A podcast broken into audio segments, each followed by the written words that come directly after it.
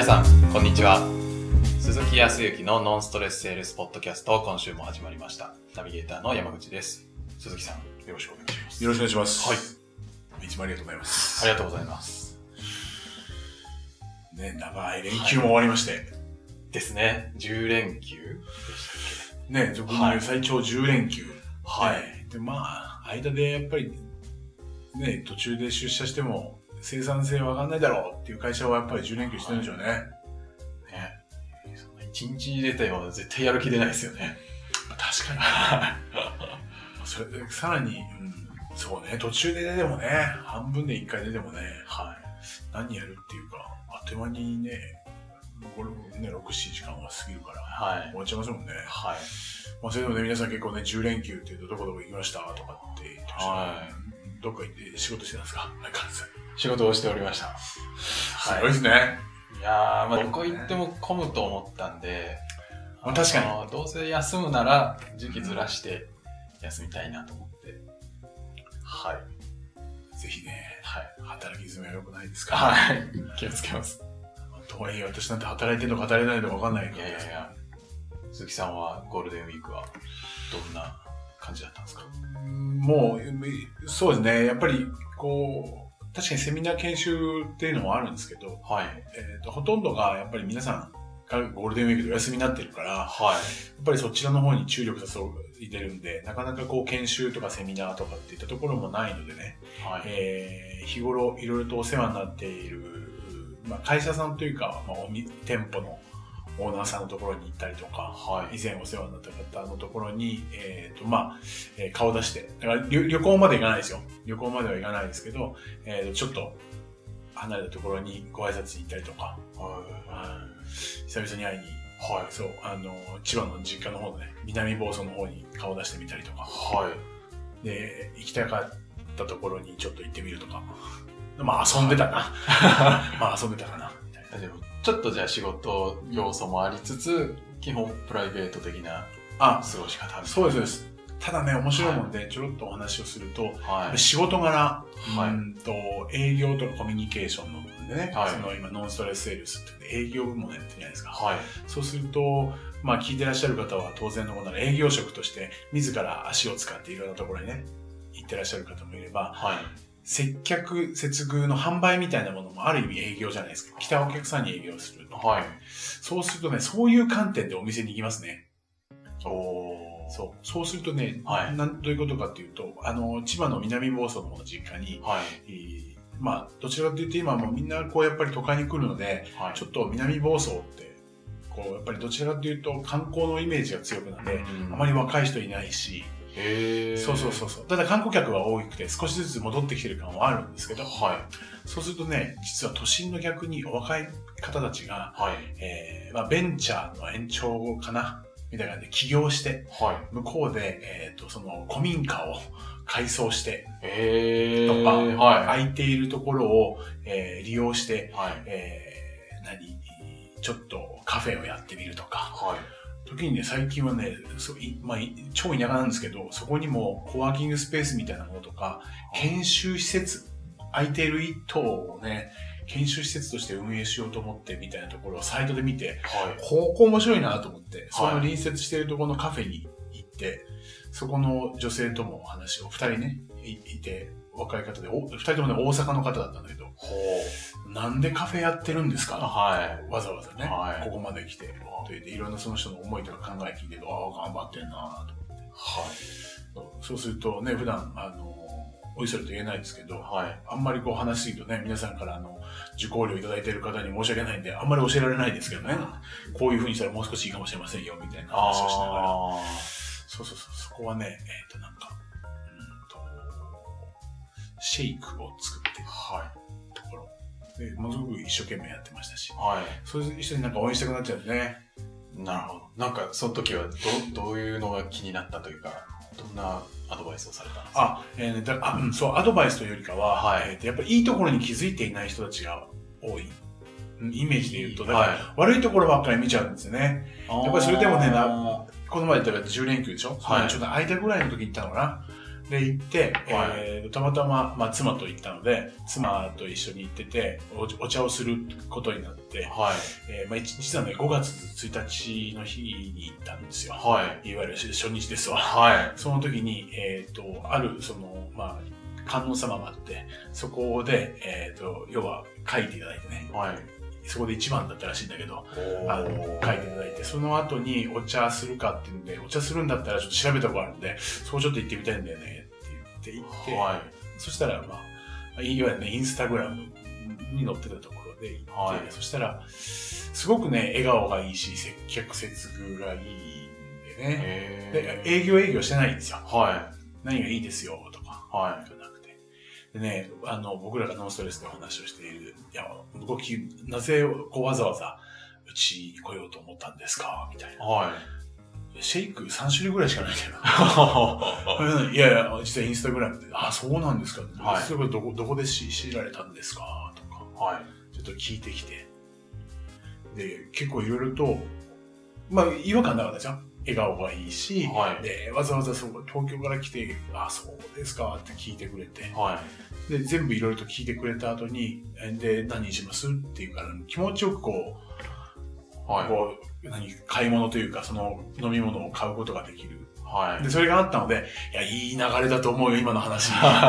そういう形で言うと、その、はねぎらいじゃないけど、どこから来て、なん、どんな思いでここまで来ているのかとか、はいどんな目的を来たんですかっていうことで、あ、ちゃんと私のことを理解してくれようとしてるってお客さんとして僕も思うから、はい。そういうところが聞けはて、いああでしたらお疲れでしょうね。そんな方にはぜひこういうような種類しかないんですけど、そのうちこういうのだったらおすすめだと思いますよっていうと、買いたくなるんだな、これが。あうまいねーっていう話で、うまいねって言い方だとしてるけど、はいい、や、本当に人のね、気持ちをーはい。こう察したりだとか、時には、えー相手を尊重するし、はいま。あ、尊敬するに値するぐらいに、ちょっとこう、お話をするやり方とか本当に上手なので、はい彼女は無意識ね、はい。まだね、20代前半ぐらいから、へーどこで身につけたのかわからないんだけどはまあ、そこまで長くお話はできないんだけど、い。はい非。常にいいあの接客の応対をしているので、このスタンスは絶対続けた方がいい。そしたらお客さん絶対続くと思うし、はい。僕もまた来たいと思ったから、へーだからまあ、いろいろとインスタだとか、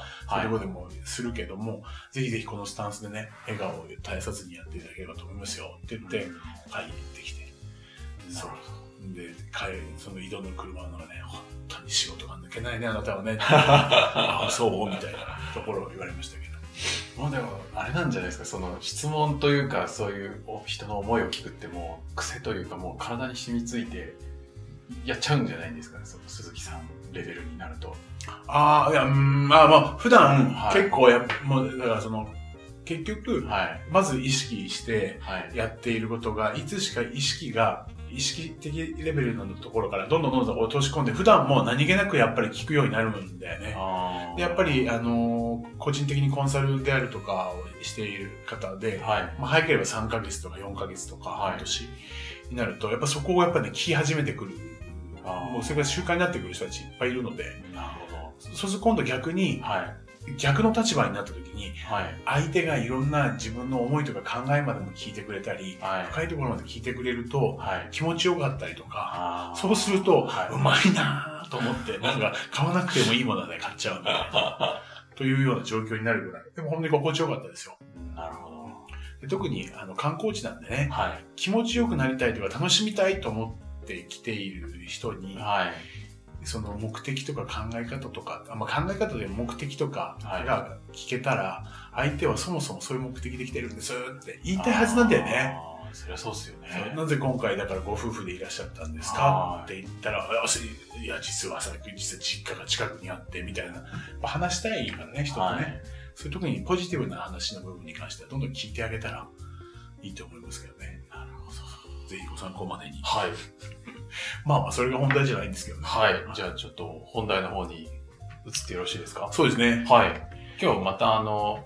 ちょっと知り合いの保険営業の方から相談というか、いただいたんですけど、はい。なんかついついお客さんの言いなりになっちゃって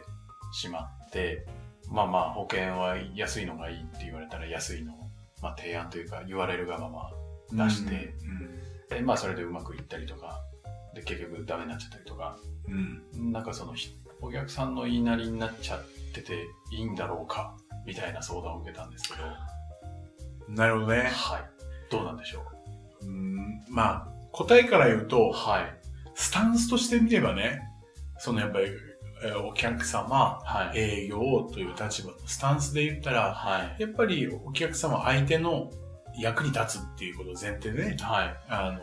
僕らずっと、その個人のセッションであるとかでもお伝えしている、そのお役立ちとかね、、はいい。う部分では間違いないですよ。ということは、お客様の言う通りに、はおい。客様のそのニーズとかね、お客様の意向に合わせたものをっていうのが、えっ、と、一番いい対応っうん。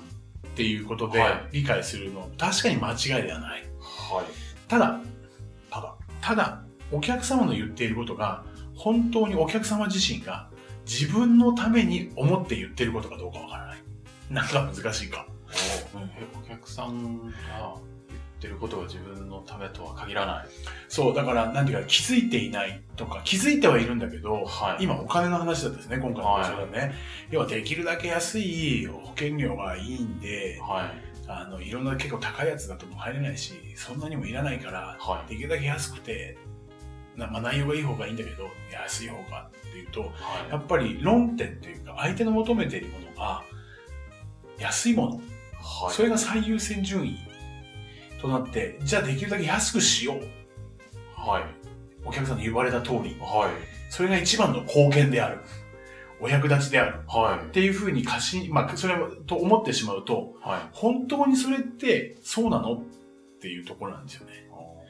ーでもなんかお客さんが安いのって言った ら、それを求めてんんまあそうだねじゃないかなって思っちゃいそうなんですけど。そう。それって、はいうんとそもそもやはり、えっ、と、お客様の何らかの形で問題とかその課題があって、はい。それをこう、解消するために保険というもので、保証に守られるっていうことを使用するんだよね。保険だったらね。はい。そうすると、す目的は万が一何かあった時に、そういう問題、課題が起きてしまうといけないから、保証っていうもので用意しようはい。っていうふうに思っているのが、まあ、根っこ。本音の部分のはずなんだけど、はい。そこを飛び越えるのか、違う次元でお金っていう方に行ってしまって、はい。ね、やっぱお客様はそのそそのサービスを受けるのに、はいお金を払うわけだから、はいそこも確かに重要。はお金って重要い。。はい。まあこれ保険業界だけじゃなくてもね、最終的にはやっぱりお金払える払えないだから、はい。そこは重要なんだけど、どうしてもそこにフォーカスし始めちゃうんだよね。だからな、そんなに過敏なものじゃなくてもいいから、安いやつ、安いやつ、安いやつって言うから、はい。安いやつを求めてるんだって思うんだけど、実はそれは、まあ、お客様には失礼かもしれないけど、お客様自身が気づいてはいるんだけど、ちょっと優先順位をはい。とか忘れてしまっている本当に保証が何のために必要なのかっていうことに戻してあげないと、はい。本当はそこがお客様の言いたいところのはずなわけなんでね。だけどそれに気づいていない。気づいているけど、はい。やっぱりお金の方が気になるから。だって現実はそこじゃない。そうですね。そう現実は確かにお金なんだけど、はい。それ以上に大切な部分とか、そもそもその人は何のためにはい。保証に入ろうとしたのかっていうところに気づいてもらっていないと。あなしはそこを、その思いを呼び起こして、呼び覚ませてあげないと、は後々何かっていうと、まあ、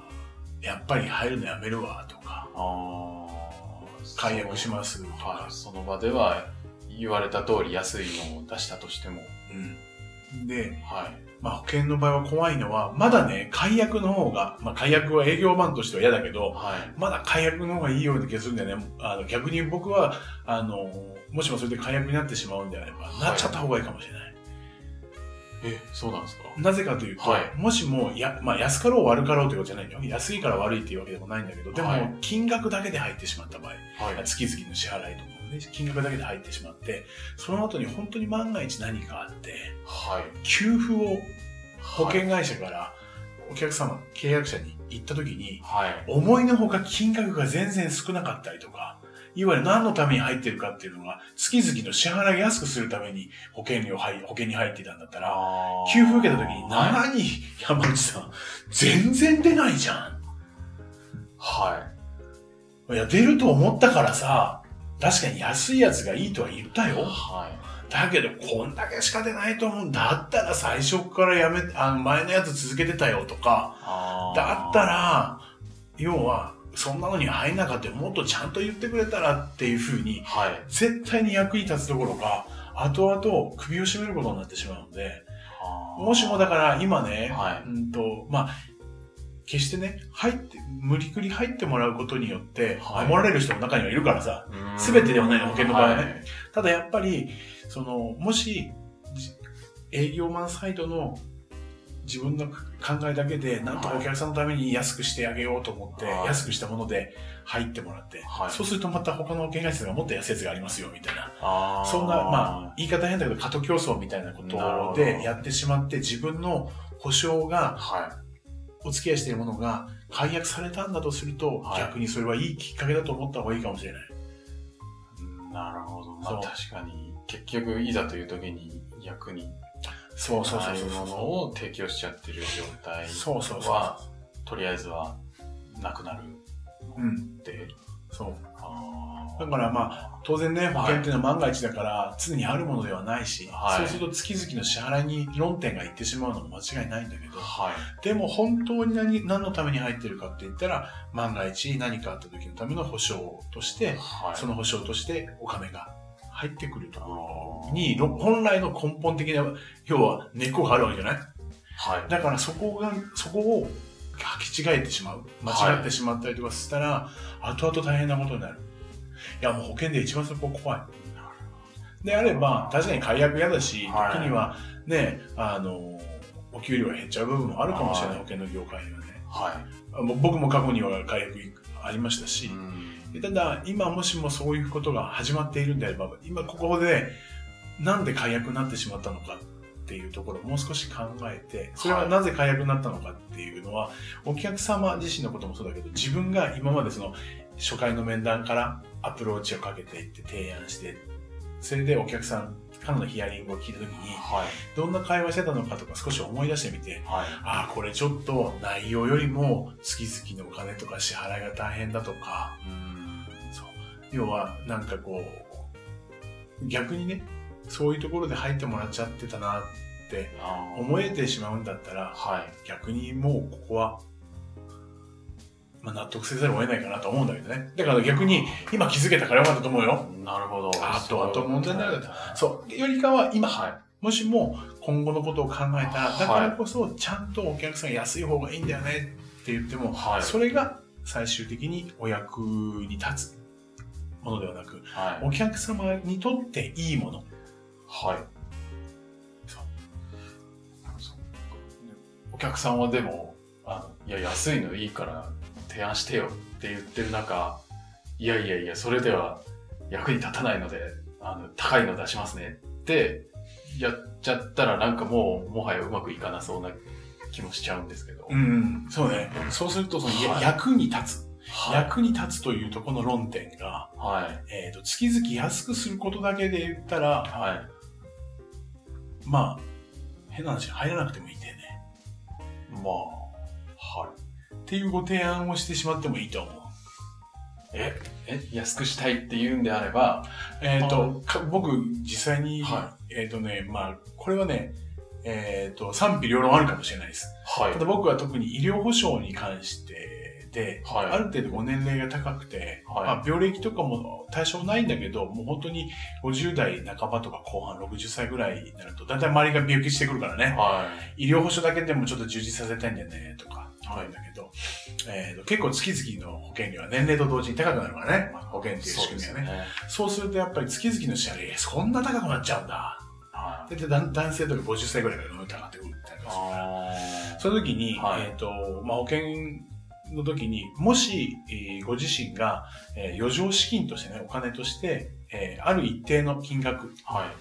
まあ、大きい病気をした時にも入院費だとかっていう、大体の金額っていうのは、まあ、平均値としてだけど見えてるから、はい。まあ、まあ、えー100万でも200万円でも余剰資金として緊急予備資金としてはい。確保しておけって絶対それは使わないという自信があるのであればはい。わざわざ医療保障に入らなくてもいいかもしれませんね入らないことを進めちゃう。そういう選択もあるっていうことですよ。でもそんなことしたら営業マンとしてはあの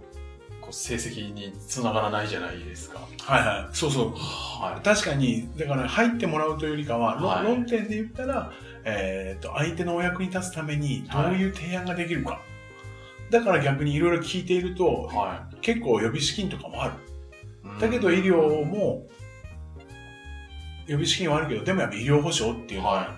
ぱこう必要。そうするとね、でも最終的にはね、入られる方が多いんだよね。断るんだけど。それだけのものがあるんであればい、はあーご加入にね、僕はされなくても、いはい大体どんなことがあっても、入院って、えっ、と、そうだな、今、もう1ヶ月入院することほとんどないと思うんだけど、いまあ、2週間とか、はい長期入院っていうのは中にはあるんだけど、まあ、仮に1ヶ月入院して、はい1日5000円だったら30日、3 5 15万円でしょはい ?15 万円でしょで、15万円で手術して、えー手術代が2、30万出たとしても、はいえっ、と、まあ、5、5 60万でしょ多分、はい給付を受けるのが。はいそれで、毎年毎、まあ、毎月毎年入院してたら、はい逆に世の中からさよならになっちゃうじはいゃん。だ から、まあ、それで何年かに一遍入院するとか、一生涯にいるうちに何回長期のそういうの入院するのって言ったら、はい今の感覚で5、60万でしょはい ?4 回大きい病気をして、はいまあ、いいとこ200万ぐらいなわけじゃないですか。はいだったら200万よ予備資金持ってたら、あ割に合いませんかってこと。まあ、ぴったり200万じゃなくて、そそれ以上の余裕がなきゃいけないと思うけど、っていう計算上はそうなりますよと。だから無理に、月々もったいないんだよねっていうぐらいだったら、はい別にもったいないと思うんだったら入らなくてもいいと思います。そうするとお金がさらにあるんだから。これ解決策としてあるじゃん。はいだから僕はその解決策としてご提案もします。だけどそうするとやっぱり、これは、それでもね、やっぱり保険ってどこかで保険保証っていうのは、はいやはり入っている安心感っていうのもあるわけですよ。うーんそれでも心配。なぜ心配も保険に入っているっていうこと自体で安心感がいるでしょ、中にはよ。はという話になってくれば、であれば、本当にお安く抑える中で、入院の費額がね、本当だったら5000円とか1万円とかあった方がいいかもしれませんけど、もう最低の5000円とか、さらに少なく入るってことは3000円でもいいとあ思うんで、はい入っているという既成事実、それでも出ますから。はい月々最低限のご料金をお支払いになる中で保険にも守られそしてその予備資金もあるとなったらどう思いますって言ったら、まあ、その方がさらに安心ねでしたらそのぐらいでいいと思いますよって言って相手が安心に気づく何が自分にとって一番の安心なのかなそもそも安心したいから入りたいんですよはいって言い方は変かもしれないけどだからお客さんの言いなりはいっていう言いなりっていうのは言う言うあ言うだから、えー話すか言いなり言葉のこの言う言うだいいなり言いなりでしょ、は僕はどちらかというと、あの、いいでは言うではなくいて、はよし悪しのよし、言いなり、お良くなるっていうことだから、本当にその安くなることは良くなるのっていうところで常に意識しろって先輩に言われたことがあるんだよね。い言いなりって、言いなりっていうのは何かって言ったら、相手が良くなるっていうふうに思ってるかもしれないけど、それが本当に良くなることかっていうことをちゃんと考えなさいよ。あ相手が良くなることかどうかっていうこと。ーはいだから本当に月々本当に今もう生活が苦しくて月々本当に払えないんですでもはいなんか入っときたいんですよねって言ったらはそれによって生活が成り立つんだったらまあ確かにいうんいいかもしれないでもそこで必要なのは相手に分かってもらわなきゃいけないから、はいちゃんと万が一何かあった時に大体このぐらいの金額っていうのはかかるという認識っていうことを分かった上ではいいいものかどうなのかっていうことをその金額でいいのかどうなのかを判断してもらうっていうことをしなきゃいけないねなるほお客さんプロじゃないんでねどそうですよねそうそういう意味ではね、はいただだから要はものすごくシェアが月々の保険料とか、はいまあ、しょ他の保険以外でもはいその商品の金額っていううんお金に論点がここになってきてしまうんだけど、はいそもそももっとシェアを広げてあげるはい作業をしてあげて本当にそれが自分自身の良いものかどうなのかっていうことをは気づいてもらっていはいそれで出てきたお客様の意見がはい本当の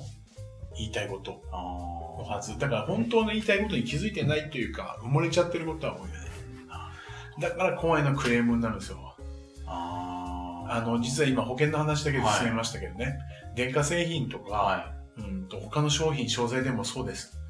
はい。うん。えっ、と、不動産とか、はい工事で言うと工務店さんとか、はい今の工務店さんとかのコンサルやってるけど、金額で言うとね、大変な差があるのよ。うー。うんん。この前も、えっ、と、見積もり額で、はい。えっ、と、できるだけやっぱり安くって言ってね、はい。えっ、と、僕がコンサル入ってるところはね、えっ、とね、まあいいか、1000万だったんですよ。はい。他の2社、はい。 300万だったんですよ。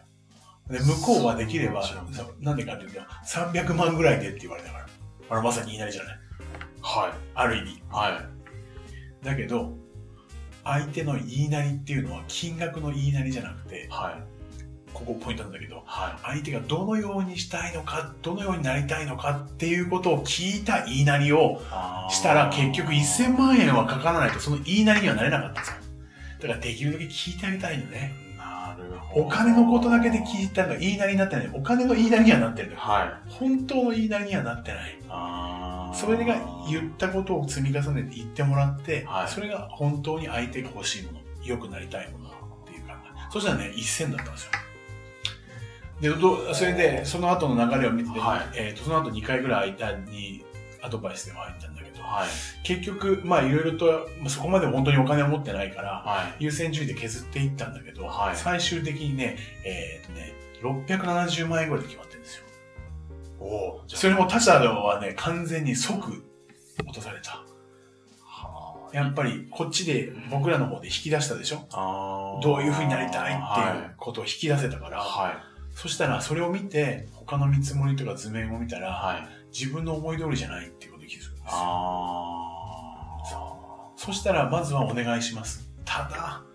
う。はい。お金の部分が、ほあら、ー優先順位が下がったでしょお金はのい優先順位が。だから、そうで、これが言いなりな部分だと思うんだよね。なるほど。言葉の言いなりじゃなくて、良くなるそのう、最そう。言いなりを目指して、まあ、聞くってことだよね。ポイントはやっぱ聞くなんですポイン。ト。だから、い言うってこと、お金のことしか言ってない。はじゃなくい。て、はい。その先の、はいどうなりたいかの方ね。ああ。どうなりたいかのなりの方を聞かないといけないな。ついつい営業マンもお客さんもそのお金っていうのに、そうそうそうそうこう論点がぎゅっと視野狭くなっちゃうと、いや、そもそもなんでこの商品買うんでしたっけみたいなところが、ちょっとお留守になっちゃうというか、そこを気をつけましょうと。そう。そういうことですね。僕らとしては、お客様が本当に良くなるために、はい。えーお役立ちするために活動している。はい。そうすると、お客様には、言いなりというのは、お金の部分だけではない。